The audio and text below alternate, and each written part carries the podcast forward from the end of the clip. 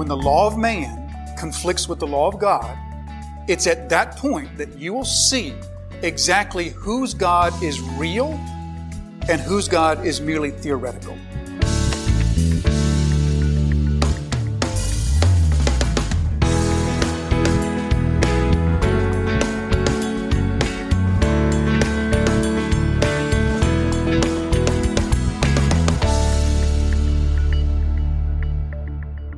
So here we see this man Daniel. Now remember last week we said that he is in his early 80s right now.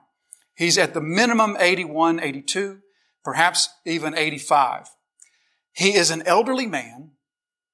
And not only is he still in favor, but he still is in such favor and he's still doing such a tremendous work that he is now going to be elevated to the top position.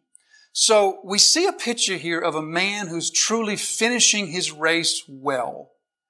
He's not just marking time. Now he's in his 80s. Boy, I sure have worked hard all these decades. It's time for me to take a rest. Instead, he's still going as strong as ever. He's finishing his race well. He is finishing his calling well. But also, we're going to see that he's going to have the greatest spiritual test of his life at the end of his life. Just like Jesus.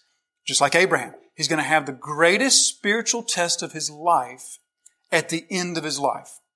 So we see this man, uh, Daniel, who has been prepared over all these centuries to, or no, centuries, over all these decades for this final and this greatest spiritual conflict, the spiritual test that he, that will come to him.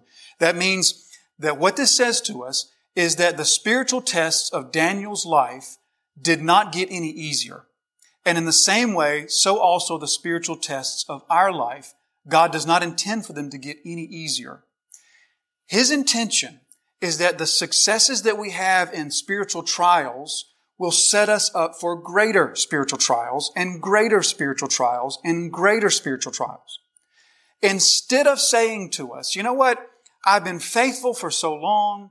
I have served God in all these ways. I'm now 80 years old. I'm 83 years old can it just be okay if I just sort of coast through this one?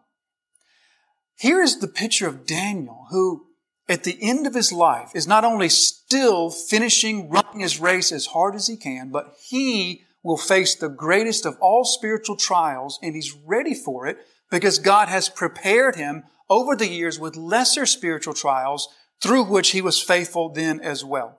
So this is coming up here at the end of his life. Verse 3, this Daniel became distinguished above all the other presidents and satraps because an excellent spirit was in him. Now, that excellent spirit, I take that to mean not like Holy Spirit, but I take that to mean excellent spirit as in excellent work ethic spirit. In other words, Daniel took his theology so seriously that his theology bled over into his work ethic what he believed about God invaded over into how he worked in his position in the kingdom.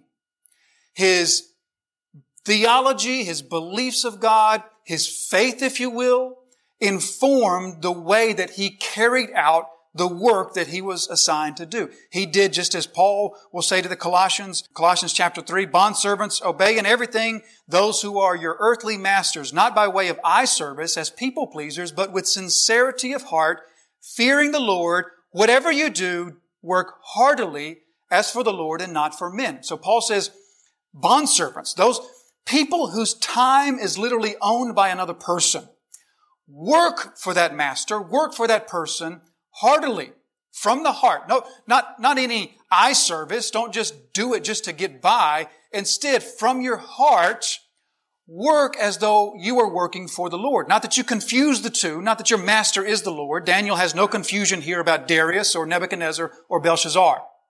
But Daniel's belief, his theology, his faith has taught him that as he carries out his duties, he does that as unto the Lord. His work ethic is a work ethic unto the Lord. Now, this work ethic is what's going to get him in trouble, so to speak, because, as we're going to find out, verse 4 again, the presidents and the satraps sought to find ground for complaint against Daniel with regard to the kingdom, but they could find no ground for complaint or, or any fault because he was faithful.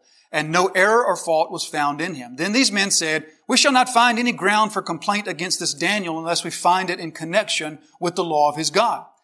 Then these presidents and satraps came to an agreement, and here's where they're going to hatch the plot.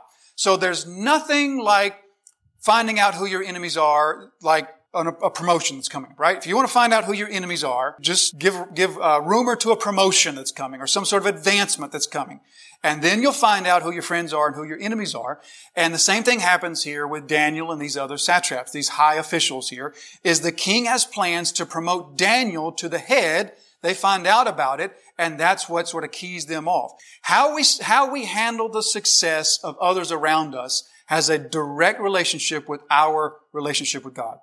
How we handle the success of those around us how we treat that, how we receive the success, the promotion, the advancement of others around us speaks volumes about our relationship with Christ. Because our security with Christ speaks directly into our ability to be excited for others, to support others, to celebrate the success of others. Or if we have not that security in who we are in Christ, then the advancement of others we see as a threat. That's one of the hardest things for us as people to learn, right? That when others are advanced around us, if we see our value, if we take our value, our worth comes from other people or our position or our status, then the advancement of others around us is a threat to that. But Daniel sees this opposite. Daniel sees his worth, Daniel sees his identity in Christ, in his relationship with God, and so therefore he's firm in that. But these others, they have no relationship with Christ, obviously, right? So Daniel is going to be promoted above them, and they see that as a threat to themselves. But Daniel has this work ethic that causes him to just excel in his duties that he's doing. Now, this, I think this reminds us, that doesn't show us of, of just the power of working in whatever capacity God has given us, working to the glory of God just the ability that that has to be a witness to others, the, the power that that has for validating the gospel to others. When we work, when we carry out the capacity that God has given to us to the glory of God, we are not spreading the gospel. Sometimes you hear people say, well, I spread the gospel in, in the way I live or the way I treat people or the way I do my job. No. Spreading the gospel means spreading the words of the gospel. Gospel is words. J.D. Greear puts it a great way when he says to speak the gospel without using words is kind of like giving somebody your phone number without using digits. You can't do it because your phone number is digits in the same way the gospel is words. So we don't spread the gospel by working with a work ethic that is to the glory of God. Instead, we validate the words that we speak.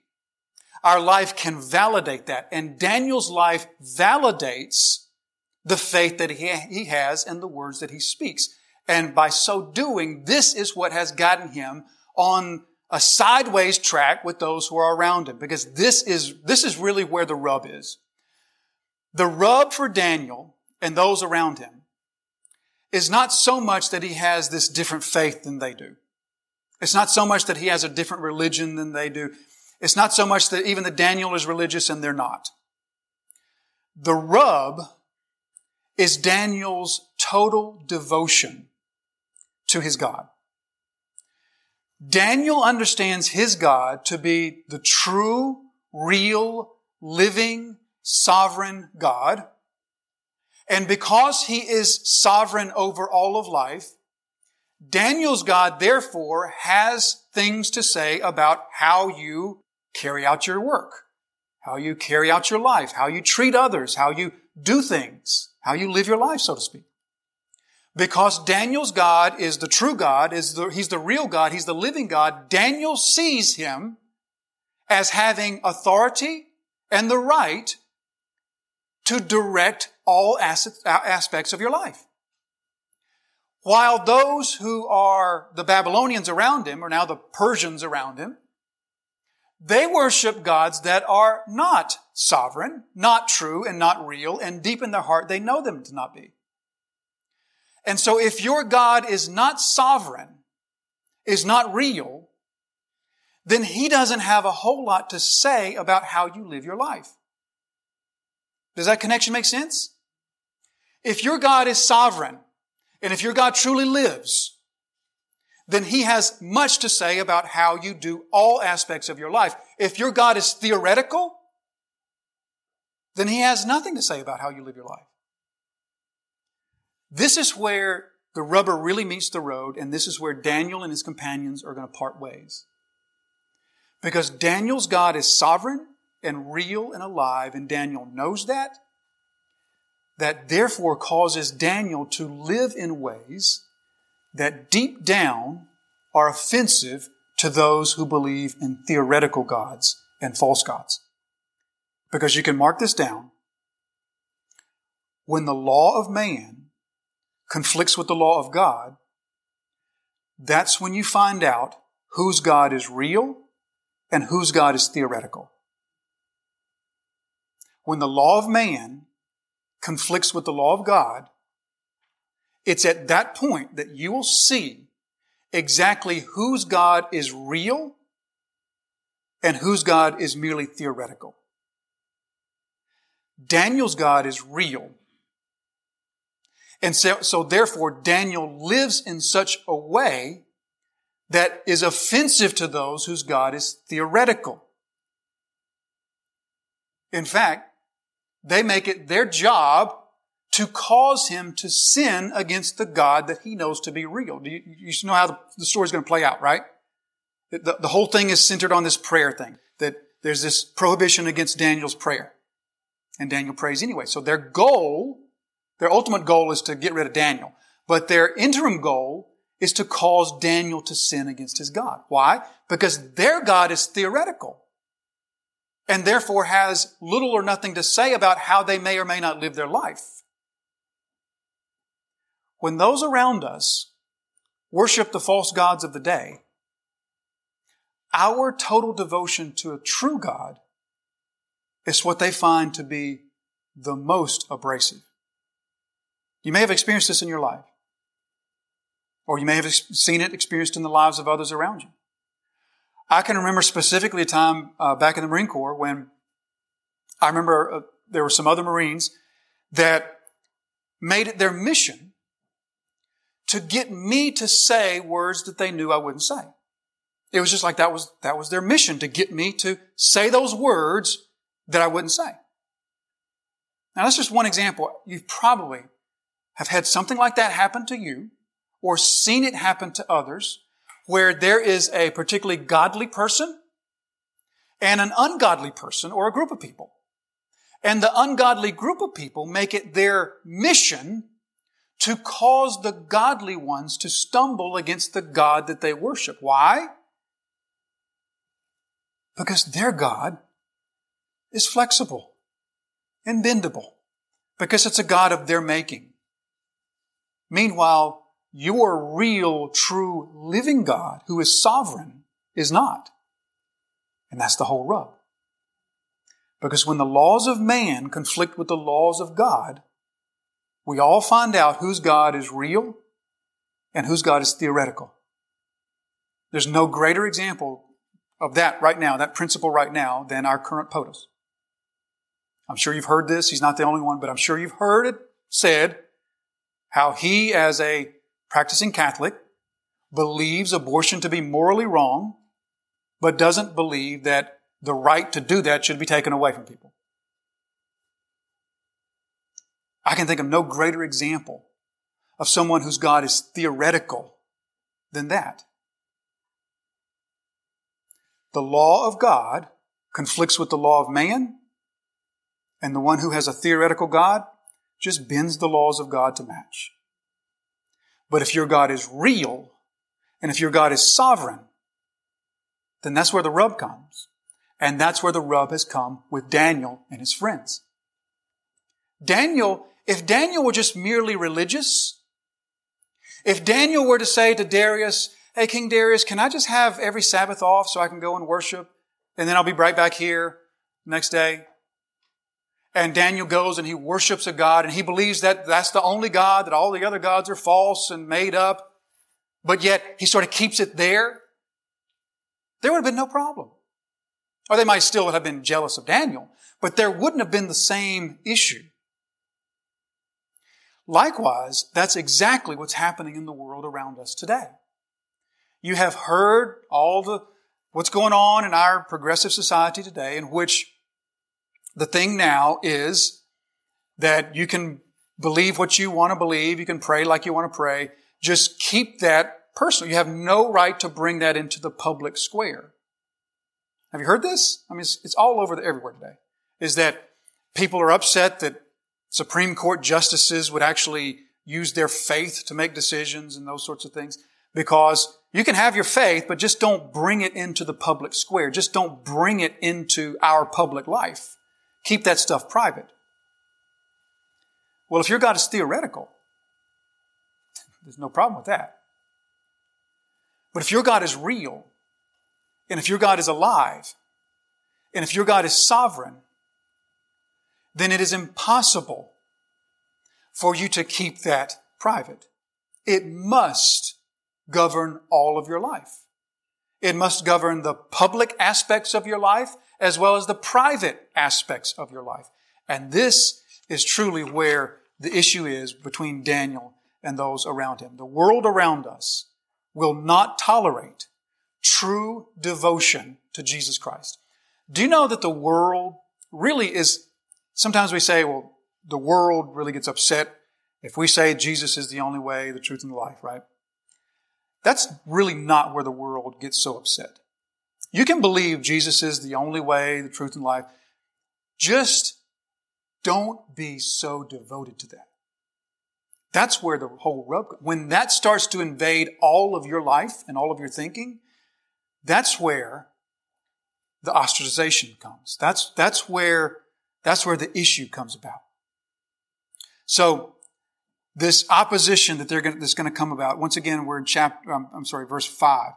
Then these men said, we shall not find any ground for complaint against this Daniel unless we find it in connection with the law of his God. Oh, that that could be said about me.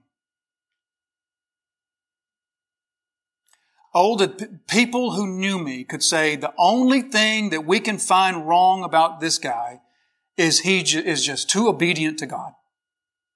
Don't you wish that that was a testimony that all of us could claim? What a testimony for Daniel.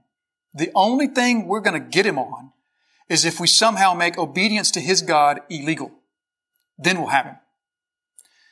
Verse 6 Then these presidents and satraps came in a, by agreement to the king and said to him, O King Darius, live forever. All the presidents of the kingdom, or all the high officials of the kingdom, the prefects and the satraps, the counselors and the governors are agreed that the king should establish an ordinance and enforce an injunction that whoever makes petition or any, to any god or man for 30 days, except to you, O king, shall be cast into the den of lions. So here they come with their plot the plot is we will declare it to be illegal to make petition or prayer to anyone but King Darius for, for 30 days. And notice how, of course, they're lying. All of the satraps, all of the officials are in agreement, and we all know that one of them wasn't. Daniel, of course, wasn't in agreement. So they are misrepresenting, they're, they're being deceptive to the king. And doesn't that just really gall you? Doesn't that really gall you when you're lied about? Doesn't it really get under your skin? Don't you just want to say, you know what, you can, you can not like me or you can not like Christians or you can not like our, but just don't lie about us. Just don't misrepresent us. Isn't that what you want to say? Let me try to give some words of help to that because it's really frustrating, isn't it? Nobody likes to be lied about. So some words to maybe help that would be this. Do you know that the kingdom of evil can only oppose the kingdom of good with lies? You realize that? You cannot oppose the God of truth with more truth. That's just a logical inconsistency. You cannot oppose truth with truth. You can only oppose truth with deception.